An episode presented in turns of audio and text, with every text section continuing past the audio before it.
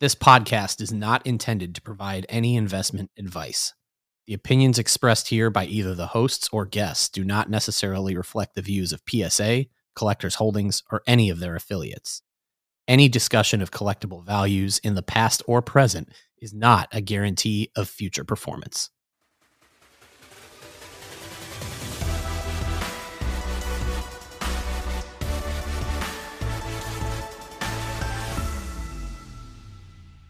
Hello, everyone, and welcome back to another week, another episode of the PSA Pod. Ryan Greene and Steve Sloan here back in the NBA Jam studio. And we're going to get right into it because we have a very special guest here on the show today who we've been wanting to get on for a while because he's got some really fascinating stuff to share with you guys. The customer, Dan Van Tran, Chief Tech Officer here at PSA and Collectors. Thanks for taking the time to join us. Yeah, thanks for having me. Well, we're going to get into the tech stuff here in a second because you know we've been talking for months about how this is becoming more and more of a tech operation. We're incorporating more tech. You're going to talk about what all of that actually means and entails. But to start you know the rules here. We got to learn about you as a collector. So let's go. What's uh tell us your collector story what you collect and uh, the roots of it. Sure. So it's a bit eclectic. Um but I mostly collect Alex Morgan cards. Uh, the whole backstory behind that is that I, uh, when I was getting back into cards, I was looking to see uh, what what sort of MVP type player I could actually corner the market on. This hmm. was back in early 2019, and so I was just googling to see, like, all right, growing up, I was of course a, a Jordan, LeBron, Kobe sort of fan, uh, Nat and others had that more uh, market kind of cornered. So, uh, so I started just looking up who are some rising, uh, really high achieving athletes who I could, for like, eh, you know, feasibly actually get a lot of their one of ones and a lot of their more rare cards. And uh, Alex Morgan was on her way to uh, achieving that that status, but it was early enough in the soccer card market, especially in the female soccer card mm-hmm. market market, that I could actually go on eBay and just grab a lot of those for you know, at most maybe a thousand, two thousand dollars each. Uh, so I just grabbed as many as I could, um, and I've uh, amassed a relatively big collection.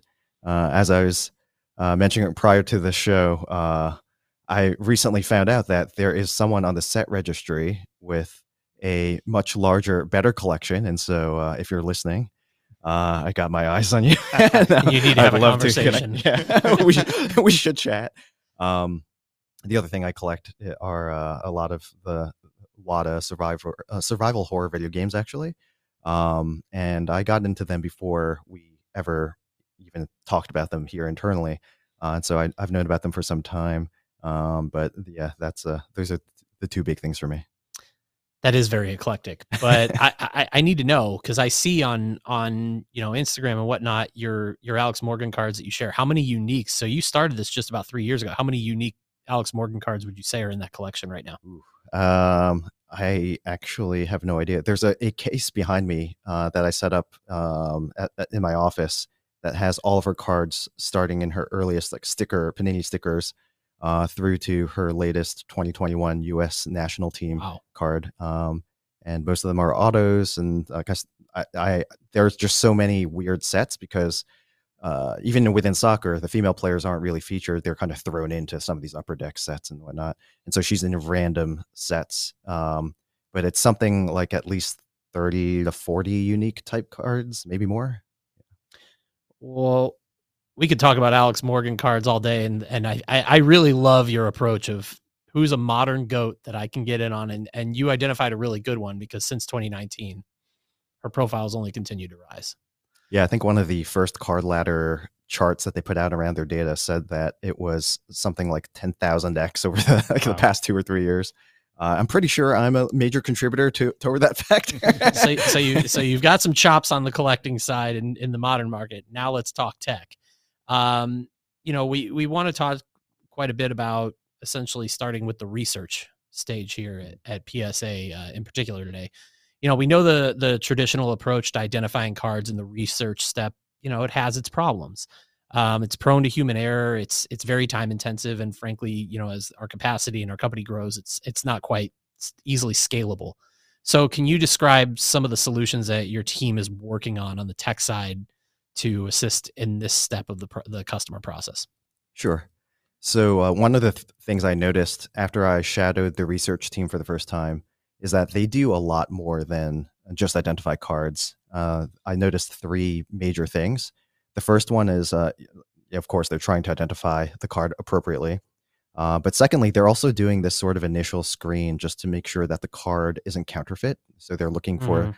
tells of, uh, you know, like for the Michael Jordan uh, 86 Fleer rookie, the, the the little lines in the basketball are a bit blended together, which is one of the tells um, that it might be a counterfeit. Um, and thirdly, they're also making sure that the the cards are uh, correctly associated with the correct customer. Uh, you know, especially back in the day when we had uh, had to make sure you submit your cards in a specific order and you had the stickers and everything, labeling, um, you know, all of that. They actually verified to make sure the cards are all here and um, you know they're accounted for. Um, and so they actually do a lot more than that too. But those are the three major things. And so even within those three areas alone, I saw an opportunity to break down those tasks and build technical solutions for each one. So uh, in parallel, we, we would be able to do three things. One would be to leverage computer vision techniques, um, like the one that was featured in our recent uh, collectors blog, blog.collectors.com, um, to identify the cards within seconds instead of minutes. Uh, secondly, we're also developing sophisticated anti fraud routines to flag potential counterfeits or outliers uh, in an automated way. So you can imagine the uh, the researcher taking a card and then scanning it when it comes across their desk, and it just automatically runs through some of the programs that we create, and will identify, you know, flag it uh, if it's uh, something that is a known counterfeit, or just add a warning to look at specific features to make sure that they're not counterfeit. Show some examples of the the authentic cards. And uh, the third thing that we're we're helping with is the overall submission process, which I think is actually, as a submitter myself, uh, one of the more uh, appealing, uh, r- really cool things that we're doing.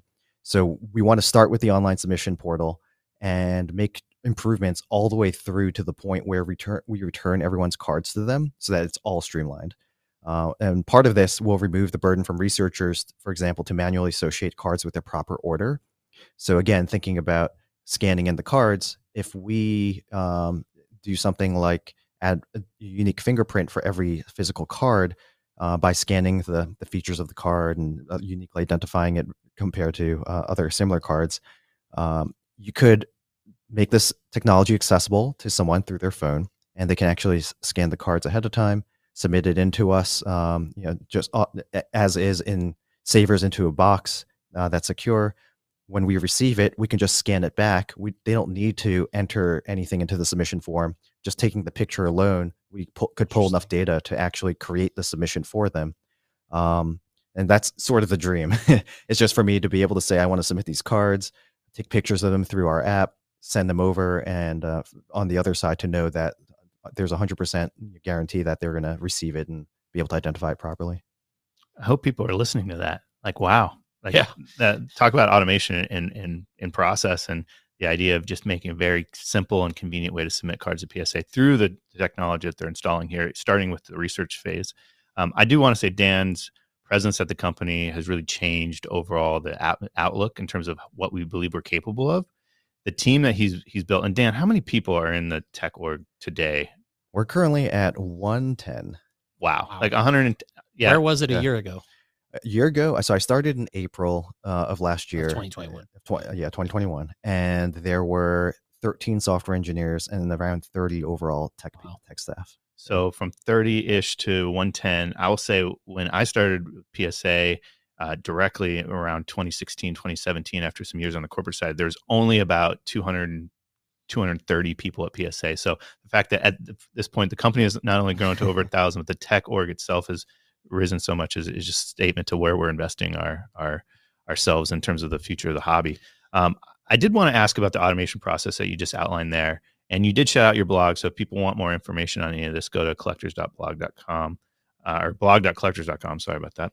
Um, metadata. It comes up quite a bit especially when imaging is introduced in ways that you can attach more information to those images. But could you describe what metadata is to the casual listener and also kind of what are the benefits it provides to the process?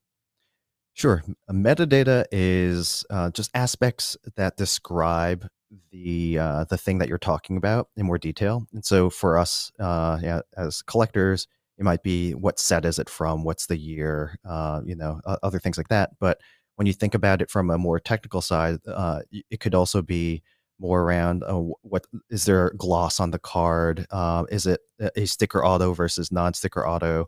Things like that. And so it just gives you more detail onto the card itself um, and about the object itself that you can then use to do other analysis. Um, and so, uh, you know, what we're what we are doing now is uh, capturing images that uh, we want to be sent to a bunch of uh, different other helper services, things like uh, the auto specking I was talking about, or some of the anti fraud, but also uh, some of that fingerprinting I was talking about, generating a unique ID for each card. Um, also, things like grade assistance. So, uh, for example, some of you may be familiar with Genamint, um, an acquisition we made last year. They have some technology that will actually highlight specific areas of a card for graders to look at. Like maybe there's a scratch, maybe there's a soft corner, this uh, technology will just take that image and actually highlight a heat map of things for the grader to just accelerate their grading process.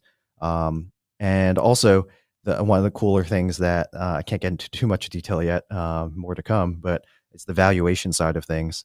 Uh, we will uh, you know be providing estimated price ranges based on market data for that card um, solely from the image, and so there there's a lot going on there, but by pulling out the metadata for each one of these cards from that image, you can then, then actually do some pretty sophisticated things and uh, deliver a lot of value to the collector. So the the size of the how did the size of the card catalog and the design diversity of cards that kind of compromise that catalog present unique challenges to your team when attempting to add, like you mentioned, the automation on the card identification side? Uh, how did you end up solving some of those challenges? Yeah, it's actually super interesting because generally with technology, the more quantity and diversity you get with your data, the better your results. Um, however, in some cases like this one, there's actually a point where having more data leads to more questions or ambiguity. Uh, so uh, I'd like to caveat too at this point that a lot of this work happened before I joined Collectors. Uh, the the talented crew that was already here, uh, Amir uh, Kalkansi and Mark Frisby, they developed the this uh, and refined this auto specking solution uh, right around the time when Nat and I were getting involved. Um, however, in this case, having a lot of card images actually led to more overlap between the different types of cards that have similar features.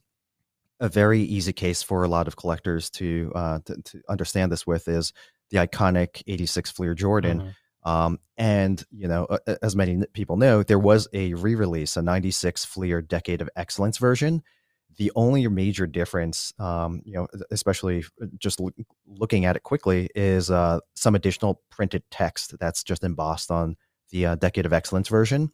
But all the other cards, uh, parts of the card, are nearly identical.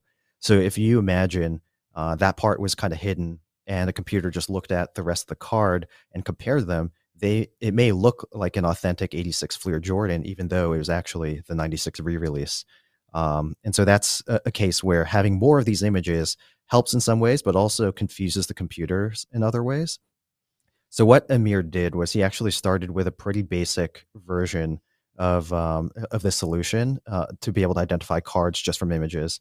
He created a basic computer vision algorithm that compares just the contents, uh, but it didn't account for differences in things like brightness. And so, if uh, depending on where you took that picture or how bright the room was at the time, they may look like uh, the algorithm might treat them as different cards, even though it was just different lighting. Uh, and so that, uh, and then he took a, another stab at the approach. He actually then looked at key parts of the image and compare them to other images. Uh, this was better because it then kind of isolated the unique parts, uh, like the Jordan card. They would look at the text and say, like, okay, no, there's this extra text that's there, and so it's obviously mm-hmm. different than the original. Um, but uh, the, as he increased the number of cards he was looking at, it was harder to determine what parts of the card to look at that would be unique compared to the other types yeah. of cards. Uh, not all cards ha- are that easy to separate where there's text on them uh, versus one uh, versus the other. Um, And so ultimately, he came to a solution where he uh, was just researching a bunch of other approaches for general image recognition and uh, computer vision and discovered a machine learning technique that lets you calculate the relationship between different parts of the image and how they affect each other. Um, so basically, what it's doing is it's just looking at the image at a deeper level than just the way that the images look compared to each other. And instead, you actually look at the relationship between uh, pixels.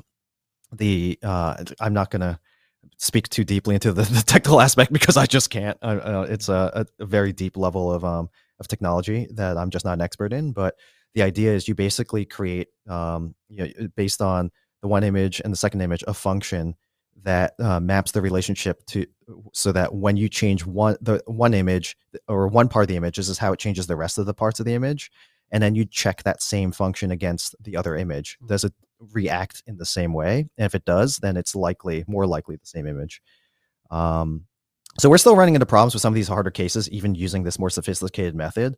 Uh, like for example, colored parallels are still really hard for cameras to pick up and so yeah. when you have like a, a, red parallel, a green parallel, um, especially the more subtle silver versus non-silver for prisms and things like that, computers are still having a hard time capturing that without doing something like capturing the motion of you holding the card and moving it around a little bit to see how the light reacts to it. Um, and so we're still working through a lot of those cases, but that those are more rare anyway. It's not as big of a deal. The algorithm as it stands today still lets you go through the entire universe of cards based on an image and filter down to the four or five most likely results. I mean, that's the beauty of tech- technology. I think as you get into it and you start solving the issues, uh, you find offshoots and other ways that yeah. tech can be applied or, or other solutions that might uh, relate to.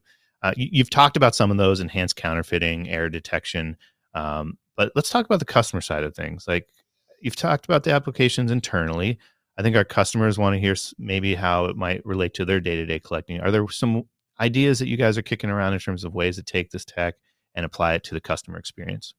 Yeah, outside of just some of the the submission process and other things like that, one of the things that we want to improve are a lot of our mobile apps. And so, uh, again, thinking about it from the submission process, right now, and you we we over the years, uh, PSA and collectors has made it very easy uh, to submit cards. Uh, it used to be extremely hard, if you recall, mm-hmm. the, putting the stickers on each card and numbering them, like the, where they are, like which order line, um, all the way to where we are today. It's gotten much better, but there's still a lot of uh, room for improvement. So having an app that you can just scan your cards to submit uh, submit them is great.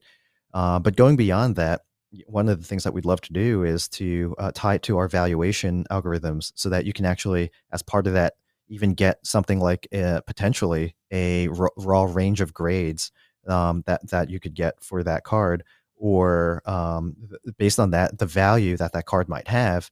Uh, and so there are some apps here and there that are are doing that today. The the thing that we have that would help to accelerate that for the the, the hobby is that we have the slew of decades of data mm-hmm. around pricing, not just from one source, like not just eBay, um, but from all different uh, auction houses um, and uh, from our uh, internal APR, um, the former SMR index, all of these things, which we could then put together to come up with a really accurate um, pricing estimate for uh, for our users. Um, and on top of that, there are a lot of things like a lot of the population reports that uh, that we're building.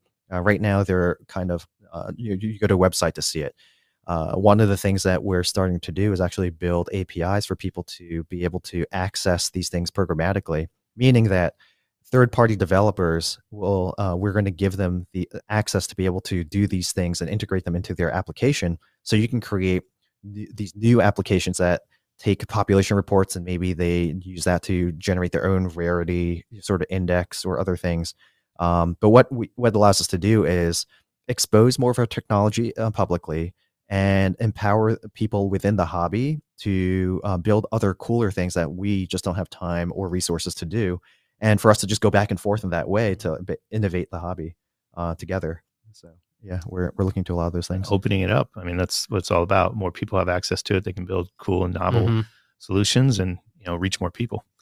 You uh you know you mentioned earlier the blog blog.collectors.com and uh, this was where i recently kind of got a lot of my first uh, look at what you were talking about in terms of the automating the automated identity process. Um, on that tech blog, you guys really give a lot of good insights. Um, I definitely encourage everyone to go check it out. Again, blog.collectors.com.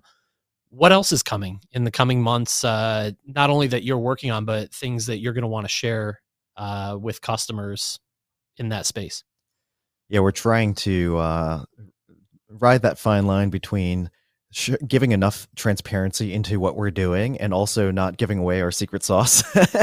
we battle so, that every day. I get yeah. it. Um, but but we're really we're trying to push that line as much as we can to yeah. provide the transparency and show everyone here's how we're doing things because uh, I feel like uh, especially as an outsider initially as well um, a lot of the things like the um, you know the, the submission times and the turnaround times are very frustrating but the more transparency we build into seeing like what are the challenges that we're actually trying to solve um, everyone knows that okay yeah uh, there are just a lot of cards that were submitted but when you actually go through the process of um, how uh, how we actually are improving the things and what we actually do, it's mm-hmm. truly impressive.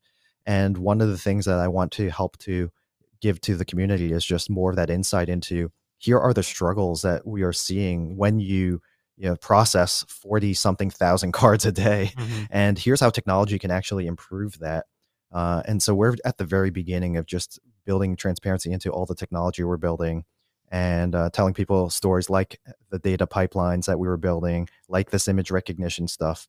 And so there will be a lot more around the technology itself, as well as just the overall process and challenges that we're helping, uh, you know, to, to battle internally. Uh, so there'll be a lot more of that to come.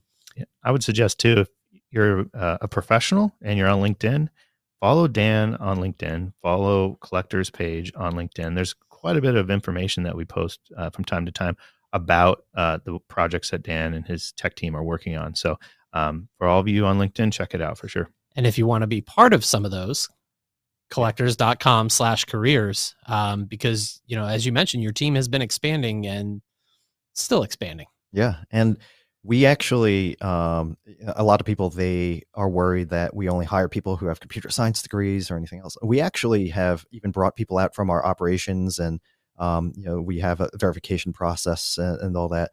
A lot of the people who work uh, on those parts of the process who just kind of code in their free time or mm-hmm. code in the past or just interested in it, we have brought them into technical roles. So if you're just interested, you know, feel free to apply and we'll we'll see if there's a good fit for you somewhere.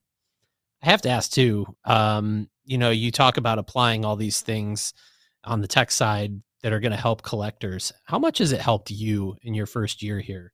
the fact that you came into this role as a collector you had and and as a psa customer and you kind of have experienced some of those pain points before experienced the process how much do you think that has helped you in in your role as cto with the company it helps a lot so um, definitely the empathy is huge one of the interesting things that um, I'll, talk about my experience with nat back at flatiron um, we built uh, cancer technology mm. uh, however I am not an oncologist. I have no medical training. And so a lot of my first few years at Flatiron was just learning more about what are the challenges that physicians, nurses, patients run into so that I can build better technology that actually addresses their needs. Um, I did not have that challenge here because I was a collector. I understood where the problems uh, may be. And a lot of it was just more understanding um, you know, what, what the struggles were for the organization uh, I remember my first few meetings with Steve and just uh, hearing a lot about like these are the challenges that we're, running into.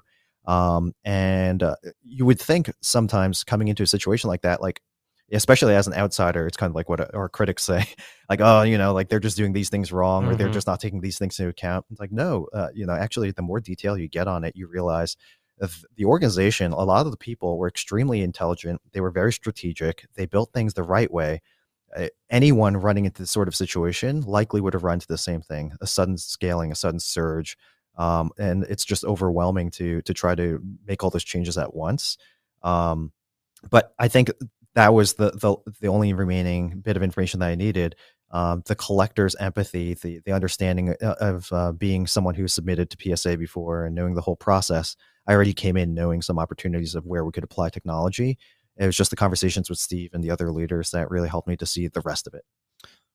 I, I think they're building the rocket ship. It hasn't taken off yet. Yeah. I mean, the fact that he's mentioned 110 people that are he's putting in the right places to to deliver on what we're trying to build as a company.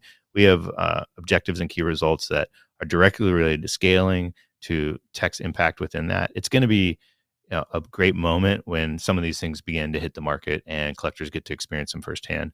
Uh, really exciting to, for me to see as someone who's been here for quite a few years. I mean, 110 people. Some of our competitors don't even have 110 staff members total. Total. When we have, you know, that dedicated team and growing, uh, working on these problems that uh, are definitely going to uh, make our customers very happy. It 100% shows uh, the commitment to tech here at the uh, here at the company. We've talked about it before on this show, but it was really a treat to talk about it with you directly today, Dan, with the with our customers and listeners. And uh, we look forward to having you back here as more exciting developments are coming through the pipeline. Yeah, this was awesome. Thanks for having me.